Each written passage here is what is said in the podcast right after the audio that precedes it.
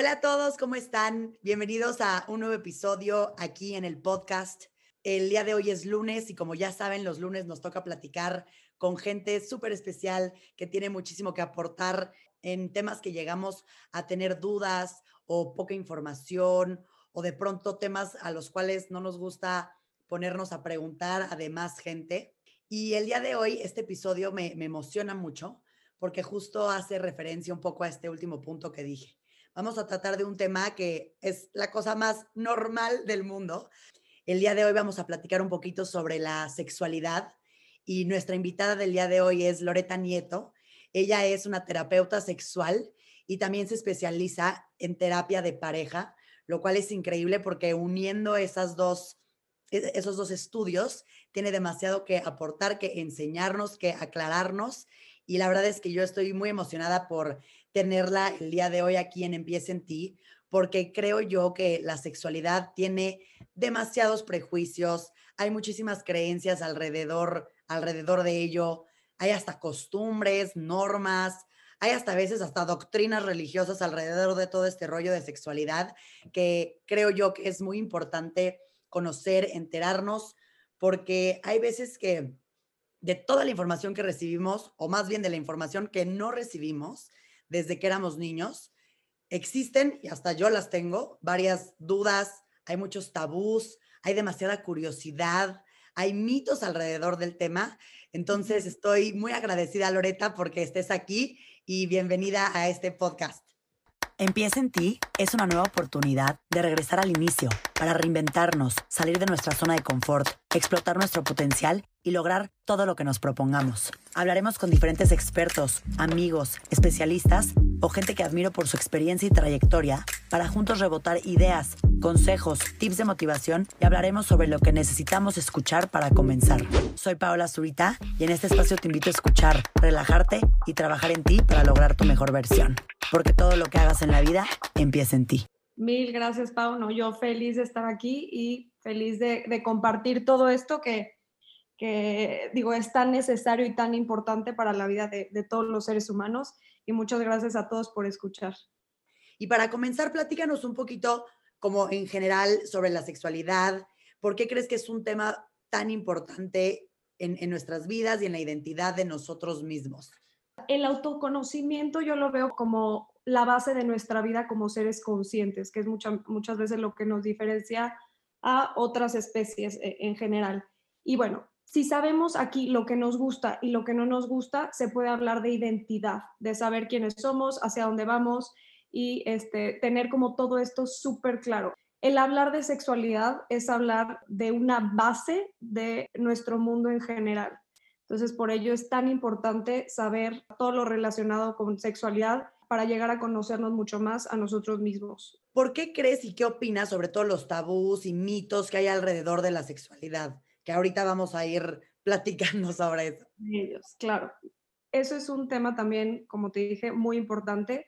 Yo actualmente me dedico a la clínica y lo que más veo eh, dentro del consultorio es este tema de los tabús y de la ideología en el que circulamos como sociedad. Eh, viviendo en un, en un, país tan conservador, viviendo en un, en un país, voy a hablar de, de religión, este, que la religión que predomina es el catolicismo, que te dice como todo tan marcado que el tema de la sexualidad es para nada algo que se debe de vivir antes del matrimonio, entonces lo vives como una prohibición y bueno, por eso es un tema tabú totalmente, o sea, desde hablar en casa, desde hablar con la pareja, que también la mayoría de los problemas que yo trato en pareja eh, son relacionados con la vida sexual, porque dicen, no hay una comunicación sexual. Y yo desde acá veo que es el punto número uno o dos para eh, vivir una, una vida plena en pareja, que es hablar de este tema de la sexualidad. Como dije hace rato, para conocernos hay que conocer nuestra vida sexual y hay que conocer nuestro cuerpo. Hablando de un tema tabú, al momento de eh, estar autoexplorándonos, nos dicen todo el tiempo que está mal. ¿Cómo voy a hacer yo algo que para mí va a ser, que es este tema del autoconocimiento y de el autoconocimiento corporal, pero por el otro lado te dicen, está mal, no lo puedes hacer, es pecado, es, es del diablo, es todo. Entonces ahí hay como un choque de ideologías. Por eso la mayoría de las personas dentro de mi consultorio, fuera del consultorio, de mis amigas, mis amigos, yo durante mucho tiempo eh, vivimos la sexualidad con un tema de culpa cuando debería de, de, normalizarse totalmente. Estoy totalmente de acuerdo. A mí me llegó a pasar millones de veces con amigas, con gente con la que de repente estás que de repente puedes hablar de temas de, sexualidad y hasta te dicen, ay, qué cochina, o ay, guácala, que dices, ¿por qué cochina y por qué guácala, no? O, o de repente temas en, conversaciones en, en, mesas familiares o con personas y que te dicen, eso no se pregunta, eso no se dice. Entonces, es impresionante cómo sin querer vas creciendo así. Yo recuerdo que había veces que hasta la palabra decir, ¿no? Sexo o esas cosas, hasta no las decías. O sea, es como, sí, cuando pasa eso, te las van, como dices tú, prohibiendo o enseñándote a que están mal, pero solito se te mete a la cabeza y puedes creer que eres una persona sumamente abierta, que tú no tienes un tema, pero si vienes de este crecimiento y de este rollo, pues sin querer caes en lo mismo, ¿no? Hasta que como que das un salto de fuera y, y entiendes un poquito más. Y como tú dices, como es tan prohibido esta palabra eh, de la sexualidad en general, lo terminas viendo como algo sucio, algo prohibido, algo de, lo que no deberías de tocar ni, ni del tema ni, ni de ti mismo. Y justamente ahorita hablando de esto, se me vino a la mente mi primer acercamiento con, con, este tema sexual, la típica plática que te dan en primaria, que me pasaron una imagen de una pareja abrazándose. Decían que por medio de este abrazo es como la gente concibe, es como la gente se embaraza. Entonces yo crecí creyendo que si yo abrazaba a mi papá, me iba a embarazar. Entonces hay aquí una un misconception, una falta de, de, concepción, de, una, de un autoconcepto erróneo, que digo, debería de hablarse las cosas claras para que no se confundan, porque desde ahí este tema pues lo estamos haciendo tabús, entonces hay que hablarlo tal cual. Y digo, aquí otra vez hablando del tema de, la autoexploración o de la masturbación, como tú dices, tú, como estamos en esta sociedad, no vamos a llegar a platicarle a mis amigas como a tus amigas, ay, sí, ayer me masturbé con tal, tal y tal. No, cuando debería de ser algo totalmente normalizado, porque es, una vez más, un autoconocimiento, es un tema espiritual, es un tema eh, de plenitud emocional, plenitud física, y pues que debería de normalizarse al final de todo. ¿Por, qué consideras que es tan importante a diferentes niveles, ya sea físico, mental o espiritual, que lo comentas ahorita, el tema de la autoexploración eh, corporal? Para saber lo que queremos, primero hay que conocernos, porque muchas veces dejamos al otro, o más bien le dejamos esa responsabilidad al otro, eh, a nuestra pareja, hablando de, y más siendo mujeres, que es como un estereotipo, que nos ponen a nosotros las mujeres, que es totalmente cierto, verídico, que nosotros le dejamos, le entregamos nuestra sexualidad totalmente a nuestra pareja. Y digo, los, los hombres, hablando de una pareja heterosexual, no tienen por qué cargar esa responsabilidad. Esa responsabilidad es de nosotros y de cada uno. Que dices, bueno, pues primero, para poder estar bien en pareja, para poder vivir una vida plena, debemos de, tener esta autoexploración, saber lo que nos gusta, saber lo que no nos gusta, por dónde sí, por dónde no, eh, como todo el tema de las fantasías, todo el tema como de, del conocimiento sexual, eso nos toca a nosotros. Desde ahí, si no nos conocemos, no vamos a saber ni dónde nos gusta que nos toquen, dónde no nos gusta que nos toquen, dónde podríamos, cómo podríamos llegar más fácil al orgasmo, cómo podríamos nosotros satisfacer a la otra persona y, viceversa. Y ese es uno de los, de los puntos más comunes y erróneos dentro de las relaciones de pareja. Dices, pues si tú no te conoces, ¿cómo te voy a conocer yo? ¿Por qué crees que, que en las mujeres se hizo más una idea errónea alrededor de esto? Y, y, a, a, las personas que nos están escuchando, ¿cómo les dirías que se pueden ayudar a quitarse esta idea errónea de, de este tema en específico? Se me vino ahorita a la mente un dicho, una frase que, que un día me dijo la mamá de una de mis amigas, que digo, no estoy, no estoy a favor de ella, pero así es como piensa la mayoría de la gente eh, este, dentro de esta sociedad. Que dicen, bueno, nosotros como mujeres estamos esperando que las personas, vamos a hablar de una casa, de una casa como si fuera eh, el interior de nuestra vagina. Eh, estamos esperando que las personas vengan a, nuestra casa. Entonces, ¿qué hacemos antes de, o al momento de invitar a estas personas a nuestra casa? Bueno, pues nos ponemos eh, a arreglar todo, nos arreglamos nosotras, tenemos todo en orden para que ya llegue esta persona, entre y disfrute. Y por el otro lado, ¿qué pasa con los hombres? Los hombres son absolutamente todo lo contrario. O sea, los hombres no están esperando arreglarse, arreglar, porque es el otro punto. Ajá, exacto. Entonces, desde ahí, como que dicen, bueno, a ti, a nosotras las mujeres nos catalogan como un, tenemos que estar listas, tenemos que estar súper bonitas, tenemos que estar como todo, todo en orden para poder invitar a estas personas, cuando los hombres nada más llegan y disfrutan. Y no, no necesariamente es, es, es de esa forma. Los hombres sí se pueden masturbar y está bien. Las mujeres, ¿por qué no? Digo, si al final es el mismo placer o al final es, es eh, el, el autoconocimiento en, los dos sentidos. Aquí hay un ejercicio que a mí me gusta muchísimo, que es eh, para conocernos más, que es el ejercicio del espejo, que probablemente lo has escuchado, Pau. Durante cinco minutos, explorar tu vulva, tu vagina, desde los labios, eh, el clítoris, el interior, absolutamente todo, eh, para poder de ahí ver lo que decíamos hace rato, dónde te gusta que te toquen, cómo, cuáles son los, los órganos que componen tu vagina o, los, las partes de, tu vagina para de ahí, eh, obviamente, conocernos y saber qué nos gusta, qué no nos gusta. Y lo que yo recomiendo con este ejercicio del espejo, que es súper importante, que digo, porque aquí al final todas las vaginas son totalmente diferentes, es eh, dibujar la vagina para empezar a familiarizarte más con ella y hacerla propia, que eso es súper, súper importante, porque muchas veces hablamos de nuestras partes íntimas o nuestros genitales como algo externo a nosotros, algo que no debería de existir o algo que, lo tengo súper abandonado. Entonces, al momento de hacer este ejercicio, como que consolida toda esta parte del self, del soy un ser completo y eh, eh, estoy aceptando todas mis partes yo ya había escuchado de ese ejercicio, bueno, creo que ya hoy en día se comparte muchísimo. Considero que es algo que sí o sí se tiene que hacer porque yo, yo tengo amigas, conozco a personas que dicen, nunca en mi vida he visto mi vagina, que yo digo, ¿cómo? O sea, es hasta como, así como te ves las manos, como te ves las piernas, como te ves todo, es normal, pero es al mismo punto otra vez de que, ¿cómo? Pero qué rara, pero ¿por qué? ¿No? Y, y Loreta, no sé si esto tenga que ver con lo que acabas de platicar un poco, pero que nos hablaras un poquito del concepto de mindful sex. No sé si es, no sé si se hila un poco con esta parte que me estás comentando, pero ¿qué es el, el, ser o el estar o, mindful sex? El mindful sex es una práctica que yo recomiendo profundamente, así sea en pareja o en solitario, en cuanto a hablando de masturbación. Me gusta mucho en pareja porque es el vivir el presente.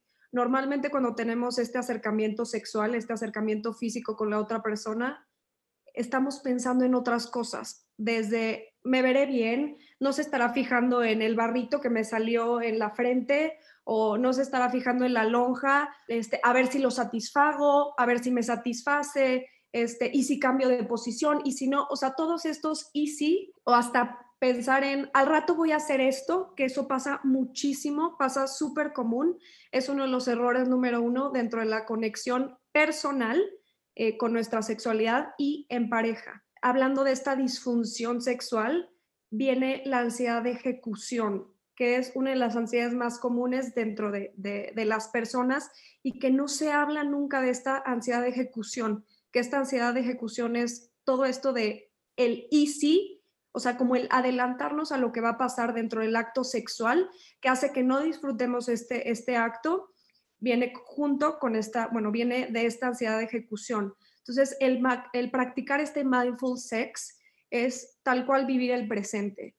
Y digo, yo soy muy práctica, a mí me encanta poner ejercicios y un ejercicio que me gusta mucho para este mindful sex es el, si sabes que tu mente va, va a vagar en, estos, en este tiempo que vas a, a tener íntimamente, es enfocarte en una parte, hablando de pareja, del sexo en pareja, enfocarte en una parte del cuerpo de tu pareja y no dejar de verla. Explorar absolutamente todo el cuerpo después de, ver una sola parte y explorar todo el cuerpo de tu pareja en el sentido de los, tal cual, de los sentidos, de las sensaciones, desde lo visual, auditivo, físico, eh, sensación corporal, qué estoy sintiendo, qué me está gustando, qué no me está gustando tanto.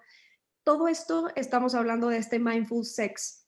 Y otro ejercicio que, combina este mindful sex y un poquito lo que platicábamos del autoerotismo es el mapa sexual, que es otro ejercicio que dejo muchísimo. Una es más teórica, que es imprimir dos siluetas. Si estamos hablando de una pareja heterosexual, es una de hombre, una de mujer. Eh, y yo, en la de hombre, voy a subrayar, escribir o, colorear las zonas erógenas de mi pareja. Es decir, todo aquello que le guste, que le toque, que le dé besos. Y esto es autoconocimiento, te digo, personal y en pareja. Aparte de, eh, se puede llevar a cabo en el mindful sex porque ya te estás enfocando en una parte específica.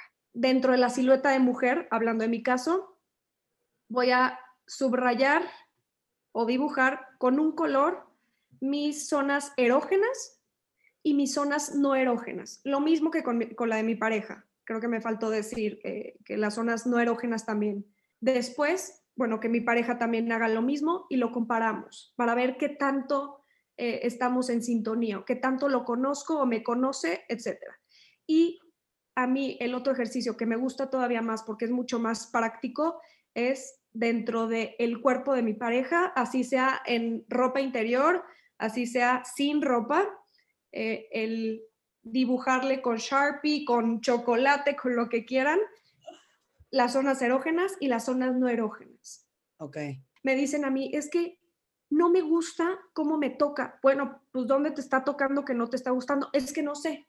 Ah, bueno, tienes que hacer este ejercicio para saber dónde sí, dónde no. Y como te digo, eso es punto número uno eh, para nuestra propia sexualidad, saber dónde te gusta y saber dónde no. Y qué te gusta. Obviamente, si no has probado cosas, no puedes decir que no te gusta. Pero en esta situación, cuando comienzas, ¿cómo nace? ¿Cómo se da? Y, y platícanos aquí sí un poco del tema de los frenos y aceleradores alrededor de, de esto. Perfecto.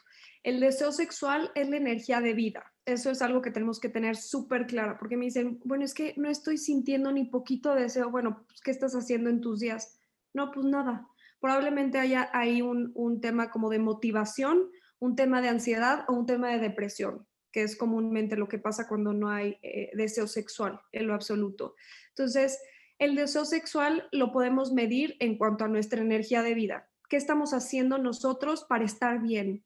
se conecta totalmente. Y hablando en pareja, este, cuando una vida en, sexual en pareja no está bien, hay que voltear a ver a la parte emocional, porque eso va pegado. Eh, si estamos sintiendo algo negativo dentro de nuestra relación de pareja, que los sentimientos más, más comunes para esto es el enojo, frustración, coraje o culpa, la primera área que se va a ver afectada de ley va a ser la parte sexual, especialmente este deseo sexual. Entonces, ¿por qué? Porque tu cuerpo habla lo que tu mente y tu boca no pueden. Entonces, si aquí tu líbido es bajo, entonces te está diciendo muchísimas cosas. Número uno, que no te estás poniendo atención. Número dos, que tal vez tu energía, tu, perdón, tu vida en pareja o tus emociones están teniendo ahí como un tema de, de roce habría que, empezar a trabajar en ello. Entonces, y en esta parte de lo del deseo que mencionas un poquito, Loreta, como la parte de cuando se te puede inhibir, ¿no? De cierta manera que dices que puede ser una parte emocional, em, algún desgaste con tu pareja, que estés muy cansado, que estés cayendo en una depresión y demás. ¿Es igual para el hombre y para la mujer por, por, por nuestra anatomía o es lo mismo? Es muy parecido, muy parecido aquí el hombre eh, en general, no, no, me gusta hablar de, mayorías, pero aquí es en general, el, hombre sabe cómo manejarlo y en el hombre no existe tanta culpa con este deseo sexual si es, si es hiperactivo, si es, este, obviamente, si, tiene, si hay mucho, si es, si, si es hipoactivo, que pasa mucho más en mujeres por el tema de la represión sexual, por el tema de eh, que las mujeres estamos mucho más conectadas con la parte emocional y obviamente, como te digo, todo va relacionado. Eh, bueno, este es uno de los de las principales eh, temas que se tratan dentro del consultorio, este deseo sexual hipoactivo. Entonces, bueno, la diferencia aquí es cuando normalmente o, comúnmente, para no hablar de, de normalidad, cuando el hombre tiene esta baja de deseo sexual o este, esta, esta libido baja, estamos hablando de una testosterona baja que se puede dar o no, normalmente no es el caso, pero se puede llegar a dar, o de un tema de, ansiedad totalmente. Y eh, en mujer estamos hablando mucho más de un tema de sentimientos negativos hacia la otra persona. Ok, y esto te lo pregunto porque algo también que está como creo yo que impuesto en la sociedad, em, o que es alguna de las creencias que hay, es que muchas veces, que siempre dices, ¿no? El hombre siempre tiene ganas y la que llega a no tener ganas a veces es la mujer, ¿no? Cuando yo considero que puede haber veces que hay mujeres que a veces quieran todo el tiempo o que no, o hombres que quieran todo el tiempo o que no, pero creo que hay una idea alrededor, una creencia alrededor de esto, ¿no? Totalmente, y eso es un total mito. Eh, lo que se puede llegar a dar es que en, comúnmente, otra vez hablando de común, las mujeres somos mucho más emocionales. Entonces, al ser emocionales, ligamos lo emocional con lo corporal, corporal sexual en ese sentido. Entonces, si nosotros no estamos bien emocionalmente, sea que estamos enojados con nuestra pareja o nos fue mal en el trabajo o estamos eh, peleándonos todo el tiempo con los niños, se va a ver eh, afectadísimo ahí el deseo sexual. Y los hombres son mucho más racionales. ¿Qué implica ser racional? Es lo lógico. Son más cuadrados. Y estamos otra vez hablando como de, lo común, la mayoría. Y al ser entonces eh, racionales, ellos pueden separar totalmente. Bueno, también es el caso de algunas mujeres que son racionales, pero vamos a hablar de racionales. al ser racionales, se puede separar totalmente el acto sexual de la parte emocional, porque tal vez estas personas racionales no están tan enfocadas o tan introspectivas en cómo se están sintiendo. Entonces, ellas sin problema pueden seguir teniendo una vida sexual eh, plena, activa y demás, porque no se liga la parte emocional con la parte física. Entonces, por eso esta es la diferencia entre lo racional y lo emocional. Y estoy hablando de hombres y mujeres que normalmente o, eh, muy comúnmente la, mujer es más emocional y el hombre es más racional, pero obviamente existe lo contrario. Puede pasar, yo conozco, yo tengo amigas que las veo y hay unas que son muchísimo más sexuales que otras. ¿En esto por qué se da? Eso ya es un tema de, algo em, en tus hormonas, o sea, no, no, tengo la menor idea, pero ¿por qué puede llegar a pasar que haya personas más sexuales, menos sexuales? Eh, o, cómo funciona esa parte? Aquí puede haber dos cosas eh, principales. Una es qué tan conectada estás con tu cuerpo o qué tan conectado estás con tu cuerpo. ¿Qué te dice tu cuerpo? Que esa es una pregunta que, que, yo te diría que te debes de hacer diario y le recomendaría a las personas que se hagan diario. Porque una cosa es lo que nos está diciendo nuestro cuerpo y otra cosa es lo que nos está diciendo nuestra cabeza. Uno es que estés demasiado conectada con tu cuerpo, que estés escuchando lo que tu cuerpo te está pidiendo y es esta, esta energía sexual, esta energía de vida. Y por el otro lado, este, te digo, es como una parte mucho más eh, de impulso. Necesito sacar de alguna u otra forma esto, entonces ¿cómo lo saco? Por medio de, de esta hipersexualidad. Que nos expliques qué es, por si hay personas que no lo, no lo entienden aún, y qué tipos existen. ¿Hay tipos, no hay tipos? se puede dar en mujeres, hombres, todas las dudas alrededor de esta palabra que aparte creo yo, o yo tengo la idea de que la, palabra de orgasmo la han peliculizado, no sé si lo estoy diciendo bien, pero que lo ves en películas todo el tiempo y te lo ponen y te lo enseñan, ¿no? Entonces, creo que también hasta se vuelven, hay ciertas ideas y creencias alrededor de ello como de lo que ves y escuchas y qué debe de ser, qué no debe de ser. Exacto, como tú dices, es un término como un poco, voy a usar esta palabra, un término prostituido, o sea, porque todo el mundo está hablando ya de orgasmo, aunque no sepa ni qué. Y bueno, primero que nada, cada quien tiene su definición del orgasmo, pero en sí, o sea, en el término coloquial es como una explosión de tu cuerpo.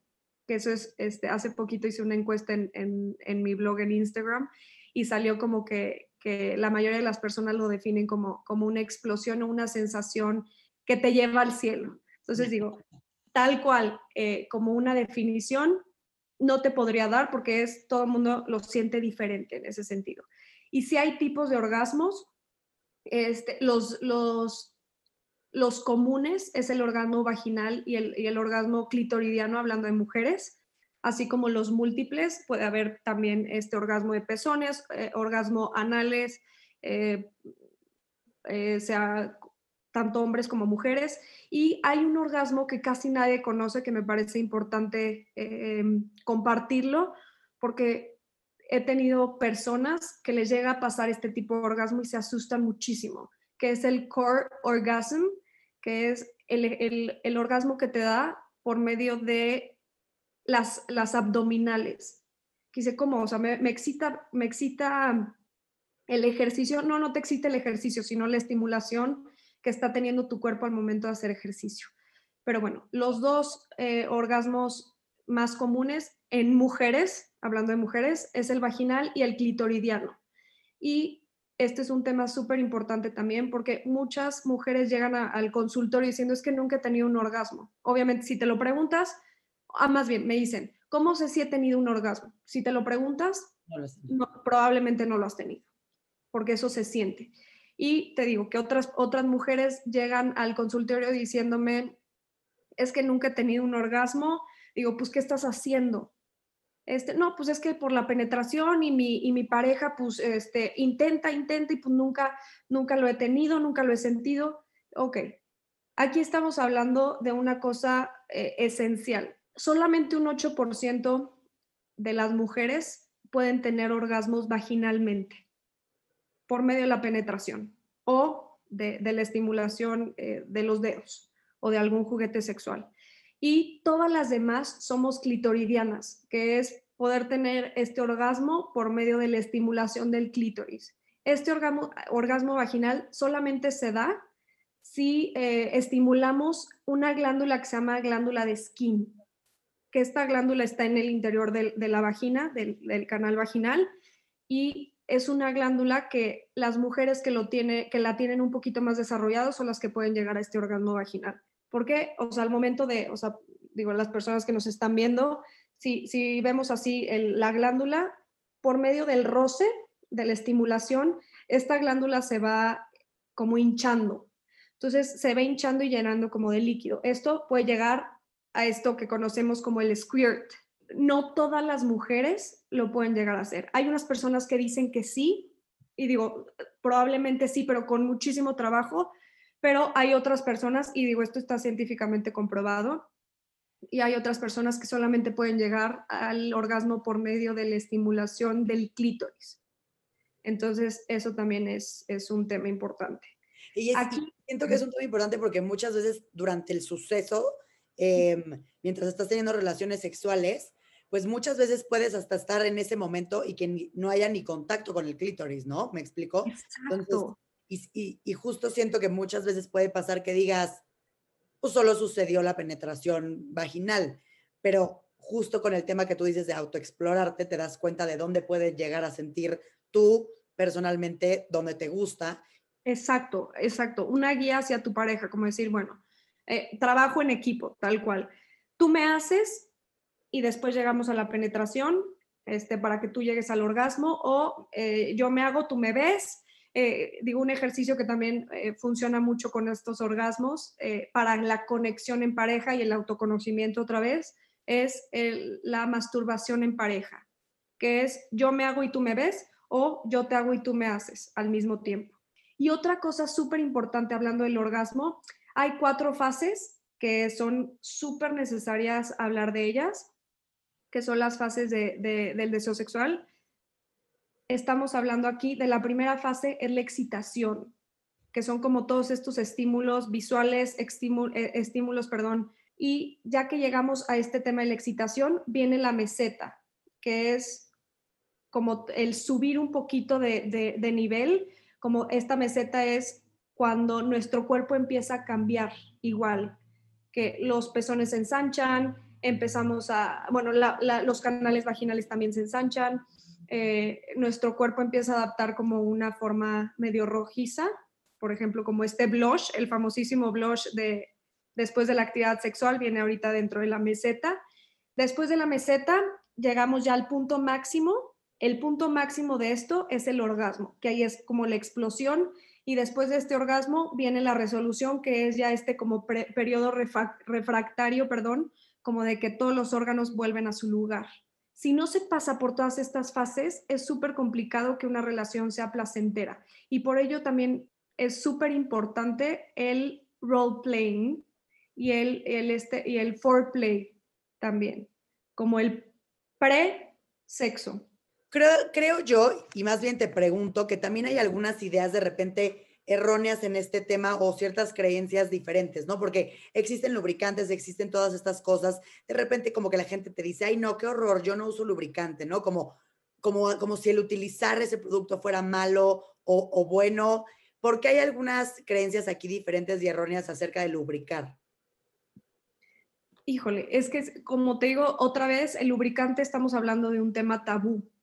Y muchas veces las mujeres dicen, ¿sabes qué? Pues yo no quiero usar lubricante porque significa que me hace falta algo como mujer.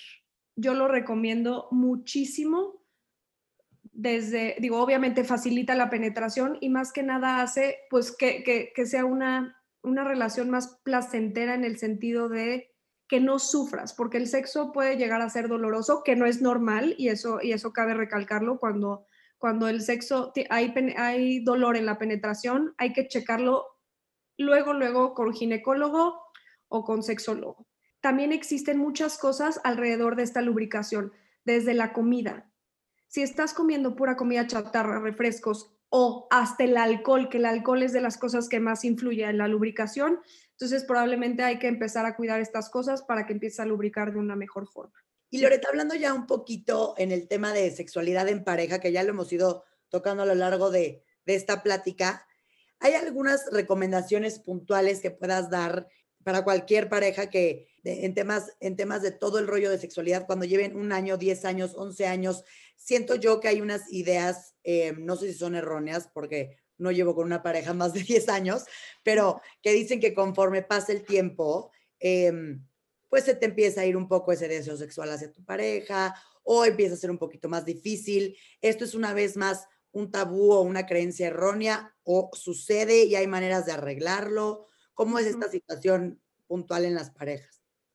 Eso pasa muy, muy comúnmente, el hecho como de, estar tanto tiempo con la pareja que dices, bueno, pues ya es mismo cuerpo, mismo, mismos actos, mismo todo. Y sí, aquí la mejor amiga de las parejas, especialmente que llevan tiempo, las parejas que han durado mucho, eh, va a ser la creatividad. Eso va a ser que ayude totalmente a la relación. Y en cuanto a creatividad me refiero desde la apertura, eh, la apertura y la curiosidad sexual, que esos son, van a ser también los otros dos mejores amigos dentro de la parte sexual en pareja. Eso, eso hay que tenerlo súper claro. Y un ejercicio que a mí me gusta mucho es el tarro de los deseos. Por ejemplo, tú, Pau, podrías hacer con, con, tu, con tu pareja ahorita, escribes 10 cosas y él escribe 10 cosas que les gustaría hacer en pareja. Puede ser desde metas en común, que, la meta, que las metas en común, voy a hablar un poco vulgar, pero es, es un lubricante a la relación sexual, las metas en común. Entonces, desde metas en común, desde posiciones sexuales que les gustaría probar, desde algún tipo de juguete sexual que quieran comprar, quieran probar, eh, algún juego un juego que a mí me gusta mucho es el role playing, como el hacer que, que son personajes totalmente diferentes a quien son. Eh, todo esto viene dentro de, esta creatividad sexual que me parece fundamental dentro de la vida de las parejas que llevan mucho tiempo. Y otra cosa también fundamental para, para decir aquí en, el, en cuanto a la creatividad, hay que conocer el lenguaje del amor de nuestra pareja y nuestro propio lenguaje del amor porque así probablemente tú dices, bueno, eh, es que hemos intentado esto, esto y esto y nada más no nos, no nos funciona o nada más estamos aburridísimos. Sí, primero hay que saber cómo le gusta que le den amor a tu pareja y cómo te gusta que te den amor a ti. No lo que me gustaría ni lo que deseo, sino lo que realmente yo necesito, obviamente sin cargarle la responsabilidad a, a la otra persona, pero que sí me podría llegar a cumplir. Por ejemplo, estabilidad, diversión. No sé, esas se me ocurren un poquito. Y bueno, hablando de estos cinco lenguajes del amor, que probablemente ya, ya se lo sepan, eh, si quieren lo repito rapidísimo. Yo no, me, yo no me lo sabía, Loreta, así que está... Ok, ok, ok. Está muy bueno. Perfecto. estos cinco son... El primero es, son las palabras de aprecio, las palabras de afirmación, que son todas aquellas palabras que nos hacen sentir bien. Desde él, te ves guapísima, qué bien hiciste la comida hoy, me encantó cómo cocinaste, el, em, te quiero mucho, te amo. Todas estas son las palabras de, afirmación. El segundo sería los actos de servicio, que es, por ejemplo, yo le digo a mi pareja, híjole, hoy estoy muerta y tengo que hacer mil cosas, no me va a dar la vida, no me va a dar el tiempo. Y, tu pareja te dice, ¿sabes qué? No te preocupes, yo te ayudo y voy a la tintorería por ti, te ayudo y este, te ayudo a estudiar. O sea, todos estos actos como de favores entran dentro de, los actos de servicio, como el estar ahí para, la otra persona. El tercero sería la parte física que es un acercamiento más físico, desde los abrazos, los besos, eh, las relaciones sexuales, como este es nuestro primer lenguaje, siempre. El cuarto, estaríamos hablando de los regalos, desde algo comprado, eh, como, oye, te traje esto que tanto te gusta, eh, o te hice esta, no sé, esta playera con el nombre de nuestros dos hijos para que la uses como el dar cosas, sea materiales, sea hechas, sea regaladas, sea lo que sea, es, entra dentro de estos regalos tal cual. Y el último, el tiempo de calidad, que es pasar tiempo con tu pareja, tal cual de, de calidad, que se aproveche y que los dos estén contentos con ese tiempo, o la persona que necesite ese tiempo, sea sin celular, sin televisión, sin distractores, sin nada. La pareja tal cual. Esos serían los cinco lenguajes del amor que me parece fundamental eh, saberlos para también poder nosotros contribuir o aportar a la nosotros, tener la iniciativa. Exacto, contribuir y, hacer, y aportar esta, esta iniciativa y estas necesidades con nuestra pareja y en las propias. Porque te ayudan a tener una guía de, de cómo mantener esa parte linda, ¿no? Porque al final lo que tú quieres recibir, probablemente la otra persona también lo quiere recibir. Y si se vuelve algo mutuo, se vuelve algo súper, pues, cordial, llevadero, eh, emocionante, no pierdes. Siento que luego mucha gente te puede llegar a descuidar, ¿no? Como tienes a la persona. Si te pasa con tus hermanos, con tus papás, que de pronto sabes que los tienes aquí 24/7 y de repente no te tomas un segundo para ver cómo está, pues con tu pareja lo mismito o hasta peor. Totalmente. Y aquí esto que dices también es muy importante, saber que el lenguaje del amor de cada persona es totalmente diferente. Y no porque yo te dé a ti, Pau, eh, regalos, significa que tú te vas a sentir querida por mí, porque probablemente tu lenguaje del amor sea tiempo de calidad y yo no te lo estoy dando, porque yo te lo estoy dando o demostrando con un lenguaje del amor totalmente diferente al que tú necesitas. Entonces es súper importante aquí tener eh, bien claro cuáles son, cuál es mi lenguaje del amor y cuál es el lenguaje del amor de mi pareja, para poder ser recíprocos en ese asunto. ¿Consideras tú que podrías decir entonces que hay una relación entre la sexualidad y todo nuestro crecimiento y desarrollo personal? Totalmente. A mí me parece uno de los principales pilares de eh, las personas o de los individuos.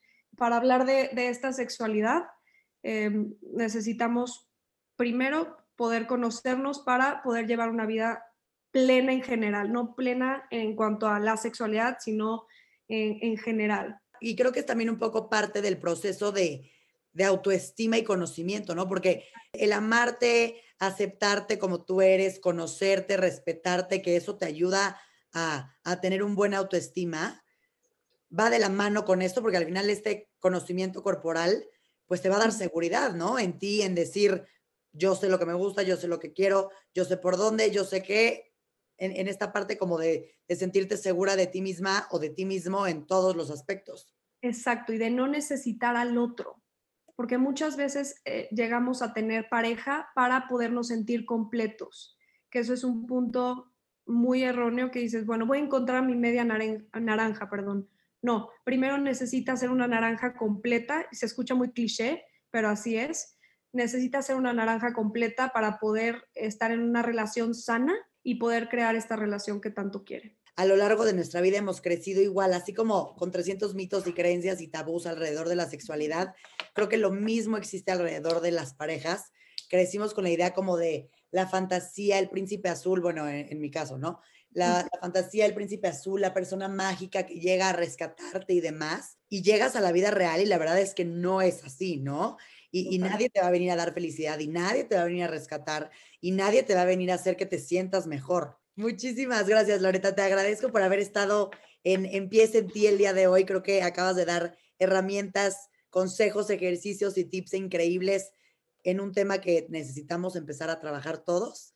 Y, y, muchísimas gracias. No, gracias a ti, Pau, por la invitación y por todo. Creo que sí es muy importante y cualquier cosa, también estoy al pendiente. Si tienes alguna duda, pregunta y en general me pueden escribir y yo con todo el gusto lo, lo, respondo porque creo que sí que se quedan como varios temas pendientes o varios como dudas.